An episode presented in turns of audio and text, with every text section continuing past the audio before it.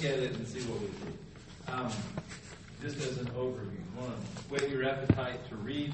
Uh, well, this is one of those that if you have a study Bible, oftentimes uh, the cross references are the most invaluable thing that you can get in the book of Jude because it will take you back to this is one of those that takes you back into the Old Testament and walks you around different different stories and also uh, or narratives in the, in the Old Testament. Also, kind of opening up some questions about things that uh, we were, you know, have questions about, like Michael the archangel uh, and that kind of thing. So let's kind of get into it and see where we're going.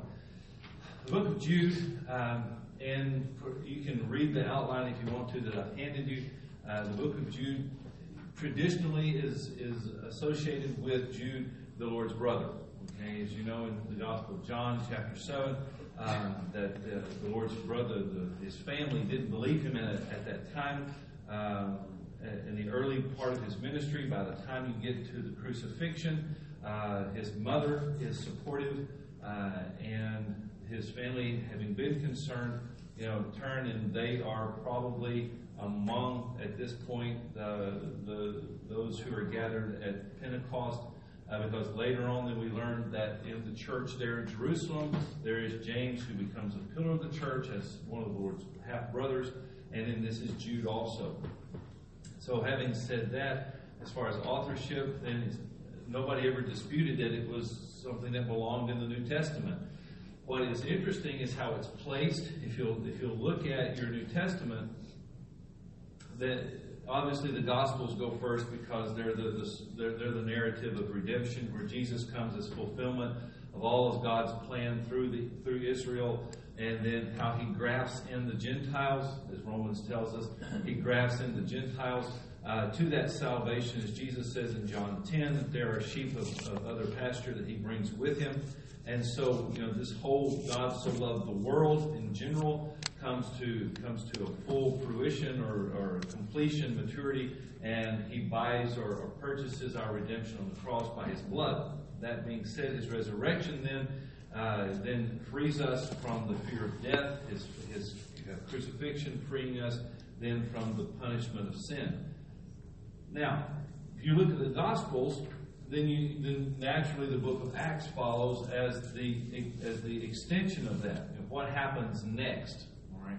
So in the book of Acts, you have uh, how the Spirit was poured out and how the message then goes into all the world from Jerusalem to Judea to Samaria and to the uttermost parts of the earth. Uh, Luke doing a refined job of showing how God's plan then uh, goes into all the world.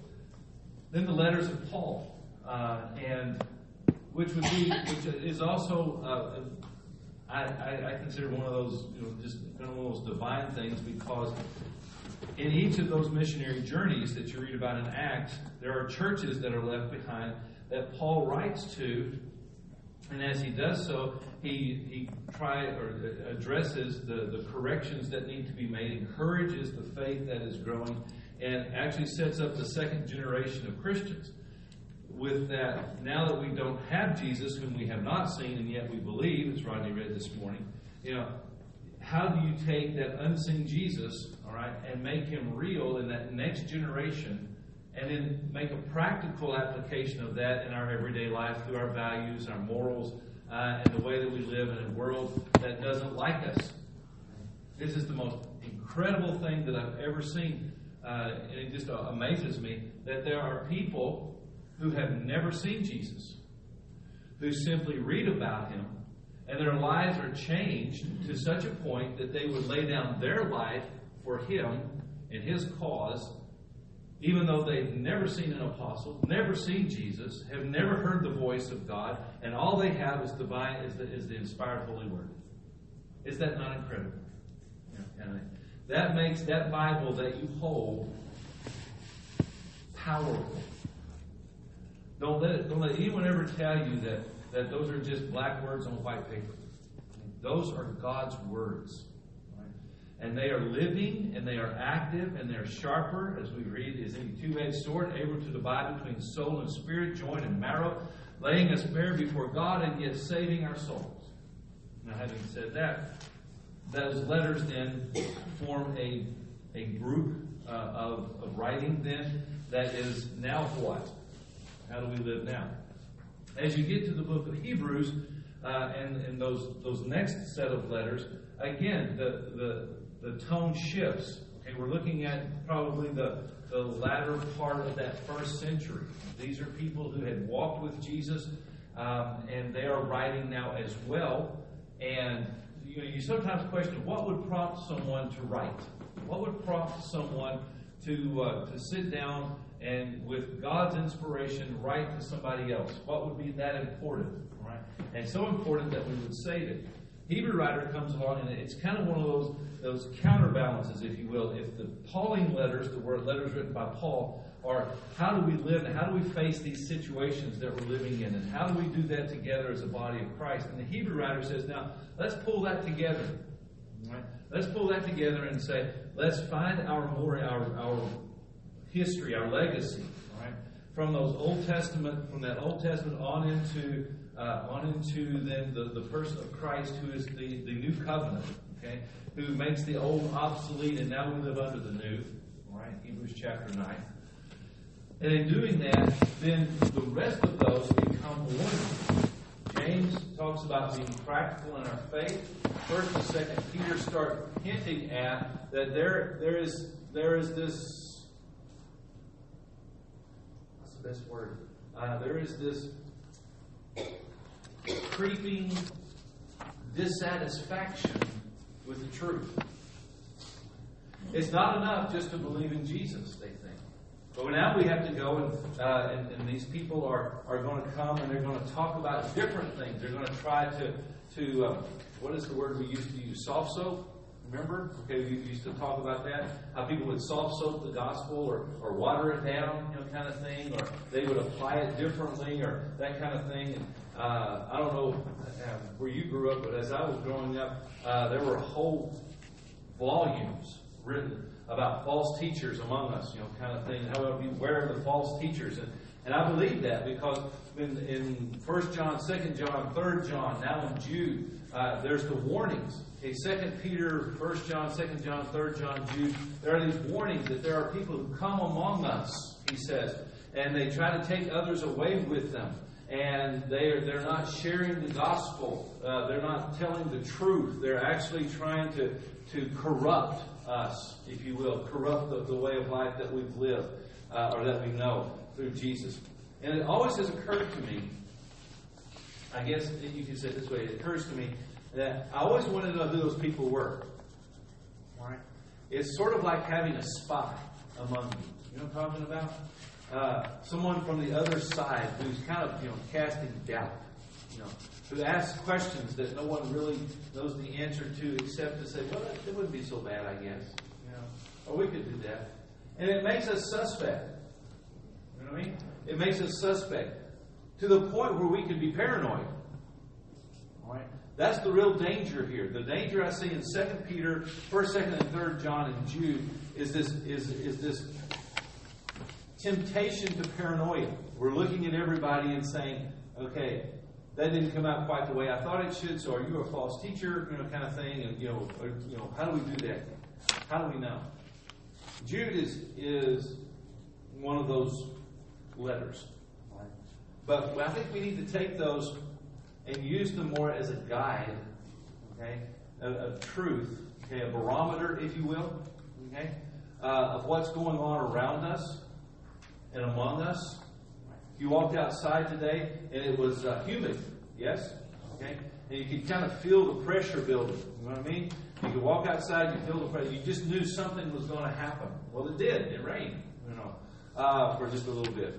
And this is kind of the thing where Jude and uh, John and James and Peter are, are seeing the cloud, feeling the humidity build. It's not something you see, it's just something that you sense. All right? It, it kind of closes in around you. Something's going to happen, okay? And we are in the middle of it, so where do we find ourselves? How do we know if we are And, and, and that's always been my question, too. How do we know if we're not the false teacher? You ever thought about that? We're so we're so big about pointing the fingers at everybody else that sometimes I think you know, perhaps we protest too much. Uh, maybe we're the false teacher. How would we know? Well, let's look at Jude. Okay, let's look at Jude because Jude starts and ends his short letter. Okay, he starts and ends his short letter uh, by pointing us to the thing that we should believe most and foremost and most important. Okay, so let's start in verses 1 and 2, and then I want to jump to verse 24. Jude, a bondservant of Jesus Christ and brother of James, to those who are the called, beloved in God the Father, and kept for Jesus Christ, may mercy and peace and love be multiplied to you. Beloved, while I was making every effort to write you about our common salvation, I felt the necessity to write to you appealing that you contend earnestly for the faith which was once for all handed down to the saints. Now, let's go to verse 24. Now, to him who is able to keep you from stumbling and to make you stand in the presence of his glory blameless with great joy, to the only God, our Savior, through Jesus Christ our Lord, be glory, majesty, dominion, and authority before all time and now and forever. Amen. How would we know that we're not the false teacher? First and foremost, that we believe that God is our salvation. It's not about our works, it's not about our achievements. More importantly, through Jesus Christ, He is our Lord, our Savior. He is the one who rules over all things. Okay? And as that, we have a common salvation, all right, and we are a part of what's called the faith. Okay? Not a faith, but the faith. All right? A faith, you know, just says pick and choose. Okay? Any, any, any, any building on a corner, you know, and, and you're okay. Uh, but it says the faith. And I don't know if you've ever made that distinction or not, but the faith says that there is a specific way that God has delivered His message to us, that we walk in that way and we stay true to that way. It is the way of the Word. It is the way of salvation. It is uh, the, Isaiah says, the, the old paths, okay, uh, kind of thing. It's, it's not something that, that we, it's not tradition. I, I, I'm not saying that. It's not tradition, but it is tradition. Does that make sense? Let me explain. It's kind of confusing. It is our tradition that we follow the Word of God. Okay? That is a decision that we have made for ages. That is a decision that we have made from generation to generation, as, as Paul tells Timothy, that was handed down to us as taught to others who had handed it down to them. There are those who trade that truth for man made traditions that have no basis in Scripture. They can't tell you why they do it, they just do it. And because of that, um, they have created a whole system, a whole body of evidence, if you will, that supports what they do that's entirely outside of the scriptures that we have. And that ought not to be. It corrupts because it divides. Paul's very big in Romans chapter 16. It says, That which causes divisions among you should be done away with. He says again in 1 Corinthians chapter 1, I would that all of you be of the same mind. Says the same thing in Philippians chapter 1. Says the same thing over and over again in Philippians chapter 2. He goes on to say, I want you to be of the mind of Jesus, and that's to be unified. And everything else out there that doesn't have to do with the book. I know that we've often been ridiculed, criticized, because we don't do what everybody else does. The plain fact of the matter is, is that we have made it our conviction and our tradition simply to live by the book. It's pretty simple. Okay? Often, uh, oftentimes it's uh, blunt, but it's also very freeing. Somebody asked me while I was down at mom's. Um, a friend of hers came in and she goes, "Why did you choose to be a preacher, you know, in the first place?" And I said, "You know, there was a time, and I'll confess this to you, there was a time in my younger years when I grew up in the church, right? But I, um, I became curious. Right. So I looked around, attended some other places, you know, studied with some other people, okay, looked at other looked at other other things, um, and I said, you know, I finally came to the decision that here, in a place like this, places all over the world like this, that simply go by the word of God, is a place where I am free from the dogmas, okay, the doctrines, the uh, and everything else, and I am just free to express my faith as I come to understand it through the Word of God. Is the most free experience that I know for, for someone who, who seeks to be a part of the faith that is God. It is why that I am not a member of the Church of Christ. I am a Christian, and I am a member of Christ's church. Having said that, having said that, he goes on. Jude says, Now, what are we looking for? What does a false teacher look like according to Jude? All right, so let's look at that. In, chapter 1, um, say verse 4. For certain persons have crept in unnoticed, those who were long beforehand marked out for this condemnation, ungodly persons who turn the grace of our God into licentiousness and deny our only Master and Lord Jesus Christ. Again, going against the authority of Jesus, establishing themselves as their own authority. So let's go to verse 8. Verse 8 says, Yet in the same way, these men also by dreaming defile the flesh, reject authority, and revile angelic majesty. Words, you know, the things of heaven, um, you know, we're going to, to make, you know, we're going to be on the same same page as them. Verse 10. He says, But these men revile the things which they do not understand, and the things which they know by instinct, like unreasoning animals, by these things they are destroyed. Verse 12. These are the men who are hidden reefs in your own love feast, when they feast with you without fear, caring for themselves, clouds without water, carried along by winds, autumn trees without fruit, doubly dead, uprooted. And then in verse 16, these are grumblers, finding fault, following after their own lust. They speak arrogantly, flattering people for the sake of gaining an advantage. And in verse 19, it says, These are the ones who cause divisions, worldly minded, devoid of the Spirit. You see the progression. Okay? First of all, let's cut the ties with authority. Second of all, let's go back and let's question the things of, of that, that we don't know to the point where we're questioning everything.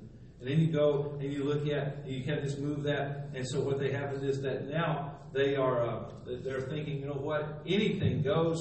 So we are our own authority. We're our own, you know, our own, own way of doing things verse you go back and it kind of spirals down to him because look at the look at what he says in verse verse 12 they are hidden reefs.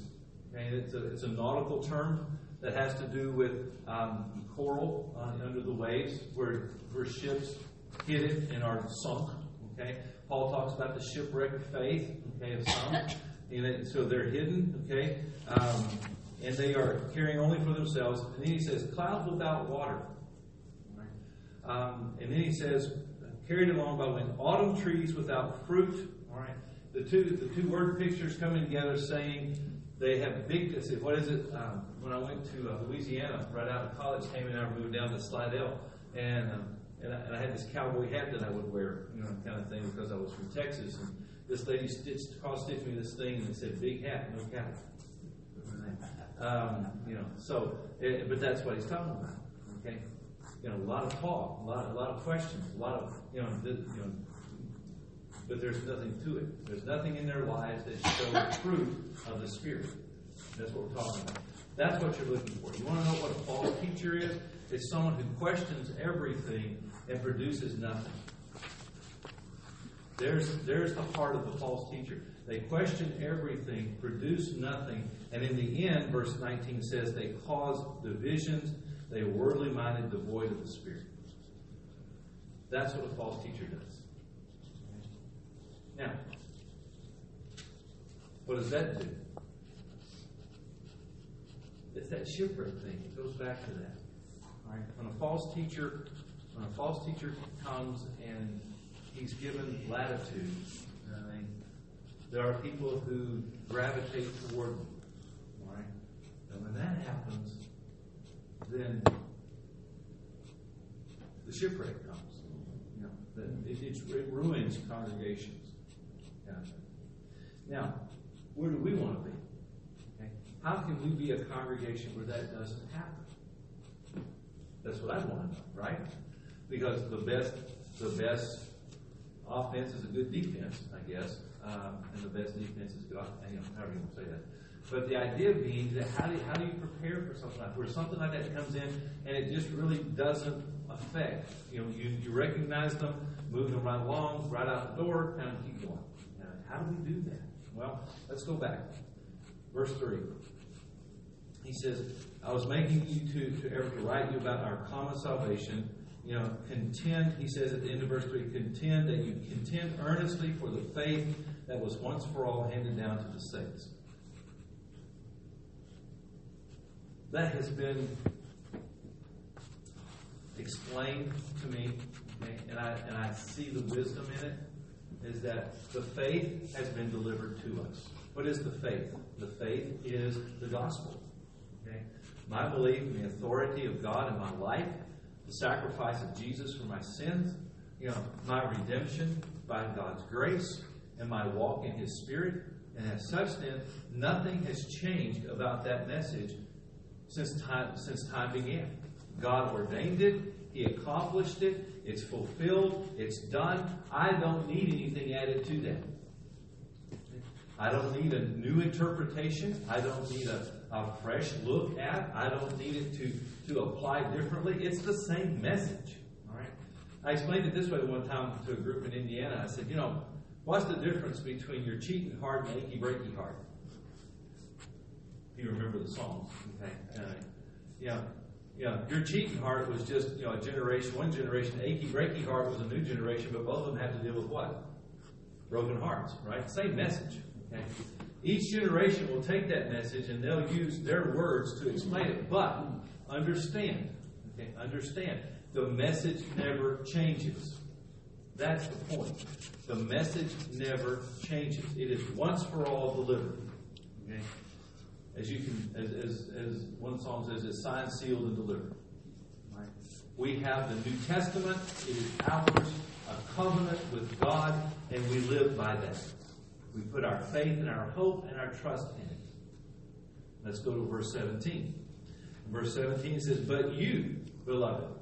Now he's addressing not the false teachers in all those Old Testament references, but you, beloved, ought to remember the words that were spoken beforehand by the apostles of our Lord Jesus Christ, that they were saying to you, and he goes on and says, These things are going to happen. Okay, now, what's he saying there? Okay, remember a couple of weeks ago we talked about apostolic authority. Those who were closest to Jesus, who walked and talked with him, whom he taught directly, empowered by his Spirit, then Spirit spread the gospel throughout the world. These are the ones who were the first martyrs for the faith.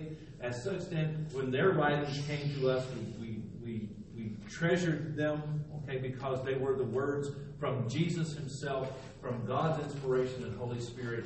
When that happened, all right, we remember those. We live by those. We don't replace them. All right? We don't replace them. There may be some really knowledgeable people in the world today. And they study a lot of, time, they spend a lot of time studying.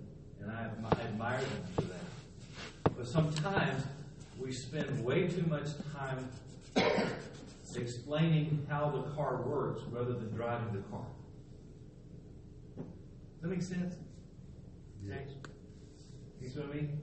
God gave us this vehicle to go into the world and to pick up those who are dying in their sin and bring them to Jesus. Okay? And it's the gospel. And we spend way too much time sitting around talking about, well, you know, if this verb were parsed this way and this were turned this way, and this, if we approach this from a cultural point of view and we do this, you know, you can do all kinds of things like that, but you're spending more time explaining the car than you are driving. The way I would explain that. Remember the words of the apostles. it worked for them, it works for us. And I know that sounds archaic. I know that sounds out of step and non cosmopolitan. Those are big words. Know But the bottom line is, is that, you know, so what's the old spiritual say? If it was good for Paul and Silas, it's good enough for me. All right? Now, you're going to sit there and think, you know, Scott, you sound like you're a throwback to the 1950s. Actually, no. no. That's kind of refreshing. In a day and age when everybody's believing anything that anybody says, it's kind of nice to have an anchor point, isn't it? It's kind of nice to have something that's solid, I can stand on, and it remains the same and has for centuries. Now he says in verse 20, 20, 20 through 23. But you, again, beloved, building yourselves up on your most holy faith, praying in the Holy Spirit, keep yourselves in the love of God, waiting anxiously for the mercy of our Lord Jesus Christ to eternal life, and have mercy on some who are doubting, save others, snatching them out of the fire, and on some have mercy with fear, hating even the garment polluted by flesh. What are we supposed to do? Let's get in the car. Okay? Drive the car. How do you do that? He says, first of all, he says, you work on building yourself up in the faith. You pray. You, you keep yourself in the love of God. You don't lose sight of the end game. Okay? Anxiously for the appearing of our Lord. Okay? Um, and then, while we're doing that for ourselves, and a lot of us stop there, he says, no, no, no, no. You don't stop there. Let's move forward. He You go out and you touch the lives of other people. In verse 21, he says, or 22, he says, Now you show mercy okay, to the doubter. You save others, snatching them out of the fire. You know, show mercy without fear. Okay? And that means sometimes that we've got to wade in and we've got to take some people by the hand, the collar, you know, whatever. Sometimes you, know, you just go in and you put your arm around them and say, you know, we don't need to be here. We need to be over here together. All right? We need to come back home. And I believe that with all my heart. Sometimes they don't want to come. I get that. Sometimes we have to look and we just, you know. I think Jude's message is very important to me anyway because it's that mercy thing. You show them mercy. Too many times I think we just write people off. They haven't been here in months. They, you know, they uh, they said some ugly things about the church or the people in the church, or they don't care anymore about going to church or worshiping God or putting the Lord at the center of their life, kind of thing. So we just write them off. We have judged them, you know, and, and absent. Okay? We've judged them absent. I think James here is, is saying, or Jude, here is saying, don't give up on. Don't give up on them. Boots Davis and I used to have this funny argument in ladies' class. when she worked at the she would say, Scott, why do you keep all those dead looking plants in your office? And, and, for a while there, I did have these scraggly looking plants kind of that I would water once a week, if I remember. Uh, and they were just kind of, you know, you know kind of thing. I said, I said, why? She said, I just get rid of them. And, she said, I'll bring you some more. And I said, well, no, these were given to me by, you know, certain people. But she goes, no. She said, just let me bring you some new ones and just throw those away. I said, Boots, I just can't give up on them. She goes, I don't understand. You know, she said, looks like you just cut your losses and go. And that's how a lot of people, and not not that she's that way, but, but just the, the whole that whole line of thought is that's some people see people in the church. Okay? They're not here, so we just, that's done, we'll move on, go on somebody else. Jude's saying we can't give up on. We can't give up on. Never give up on a child of God. And pray that someday God opens the door where we are, have the opportunity to lead them home. And I pray for that. I live for that. Um, and I think Jude would say that's our job. Now, if we're busy doing that, if we're busy building ourselves up, if we're busy praying about that, if we're busy praying about being strong in the faith, if we're busy about um, walking in the Spirit, if we're busy about you know showing this mercy to people and keeping the door open for them to come back, you know, from the error of their ways, if we're busy about you know being careful about how we how we live in the truth, okay, given to us once and for all, the faith that we've been given. If we're busy with that, we don't have a whole lot of time for that or anything else, do we? Isn't that the point? So we can live with confidence. I think Jude is less a warning to paranoia, less that and more an encouragement that you people have what it takes. Now get out there and live like God wants you to. And these other people, you can see what happens to them all through Scripture. Cain and Balaam and and angels and Sodom and Gomorrah and all these other examples that he uses. He says, you know what? Did you see what happens to them? You know, their end and their destruction are already talked about, and they're going to meet their fate. You, you stay true to the faith. You stay earnestly for the faith once for all delivered, and God will take care of us. Amen. And I believe that's what Jude says. Next week, next week, yeah, next week, we're going to tackle Revelation in 30 minutes. All right. So, and that will. you think that's tricky? You know, I did Psalms in 40. Yeah. you know, I have no clue what one of those Yes, I do. I have no clue. Um, thank you for, for your attention tonight. The invitation is simply this: that uh, be the person who recognizes false teaching when it happens and avoids it, okay, repels it. But be the person that God uses to open the door for others to return to the faith once for all delivered that is ours because He has dominion over our life and we are His servants. If you're here tonight and you need to be baptized or repent of sin, or we can help you in some, can come to the front and make your need known. James will lead us in this song, and you'll come as we sing.